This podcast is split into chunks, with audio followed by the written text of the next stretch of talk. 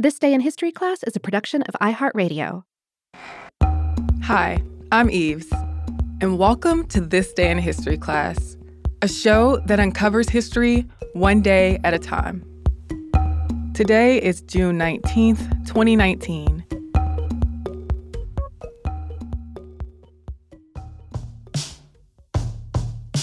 The day was June 19th, 1865.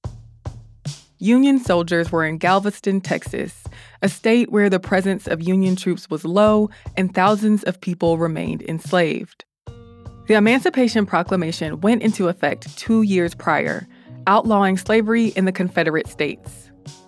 But Texas was isolated, and the proclamation was not enforced in the state when it was not outright challenged.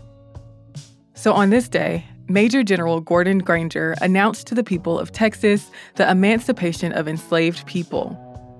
June 19th is now recognized as an Independence Day and marked by celebrations that honor Black Americans' freedom from slavery.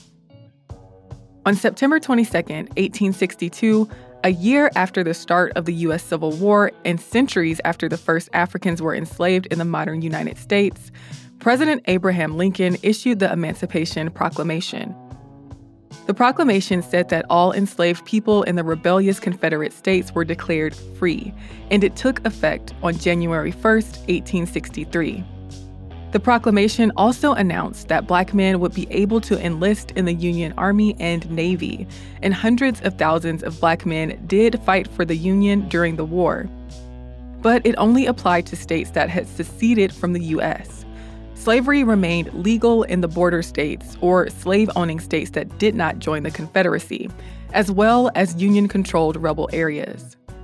So the proclamation did not outright end slavery in America. News of the proclamation took a while to spread, and Texas, the most western state in the Confederacy, was removed from a lot of the Civil War action slaveholders had migrated in large numbers from eastern states to Texas to get out of war torn areas and shirk emancipation enforcement. By 1865, around 250,000 people were enslaved in Texas. Confederate General Robert E. Lee and the Army of Northern Virginia surrendered to Union General Ulysses S. Grant on April 9, 1865. But the Army of the Trans Mississippi and other rebels kept fighting for months after. Galveston, Texas was a major Confederate port. Since Texas seceded from the United States, the city had been blockaded by the Union, occupied by the U.S. Navy, and recaptured by the Confederacy. But on June 2nd, General Edmund Kirby Smith signed surrender terms for the Confederate Trans Mississippi Department aboard the USS Fort Jackson in Galveston Harbor. It was the last major Confederate command to surrender. On June 18th, Major General Gordon Granger arrived in Galveston with 2,000 federal troops.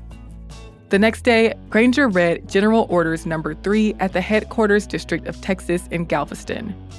He said the following the people of Texas are informed that, in accordance with a proclamation from the Executive of the United States, all slaves are free. This involves an absolute equality of personal rights and rights of property between former masters and slaves, and the connection heretofore existing between them becomes that between employer and hired labor. The freedmen are advised to remain quietly at their present homes and work for wages. They are informed that they will not be allowed to collect at military posts and that they will not be supported in idleness either there or elsewhere. But as with the Emancipation Proclamation, change was not immediate and all encompassing. Many slave owners did not relay news of the announcement and free enslaved people until after the harvest. Some forced free people to work anyway, Though the order encouraged black people to stay with their former owners, many left to find family or to move north in a process that was dubbed the scatter. Some formerly enslaved people were beaten or murdered after they attempted to fulfill their freedom. In December of 1865, the 13th Amendment to the U.S. Constitution abolishing slavery in the United States was ratified. The next year, the freed black people of Texas celebrated June 19th in recognition of Granger's 1865 announcement. Juneteenth, as June 19th came to be known, became a day that marked freedom and progress, honored through readings of the Emancipation Proclamation, games, food, and religious sermons. The Freedmen's Bureau was established in 1865 to deal with the social reconstruction necessary in the aftermath of the Civil War. But even then, records exist of Black people who were still illegally enslaved in Texas and other states. And the Black folks who were emancipated still faced the problems of lack of shelter, food, and resources, on top of the codified discrimination and racist violence that proliferated at the time. Since the 1800s, the celebration of Juneteenth has spread from Texas and throughout the United States. I'm Eve Jeffcoat, and hopefully, you know a little more about history today than you did yesterday.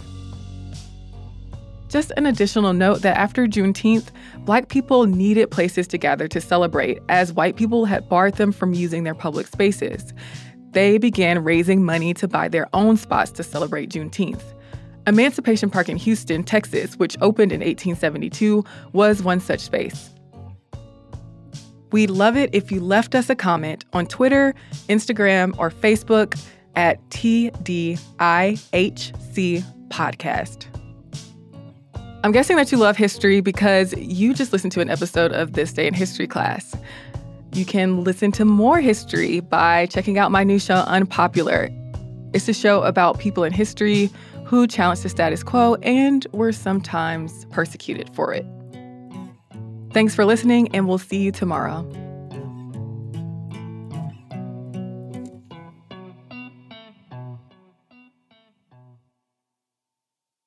For more podcasts from iHeartRadio, visit the iHeartRadio app, Apple Podcasts, or wherever you listen to your favorite shows.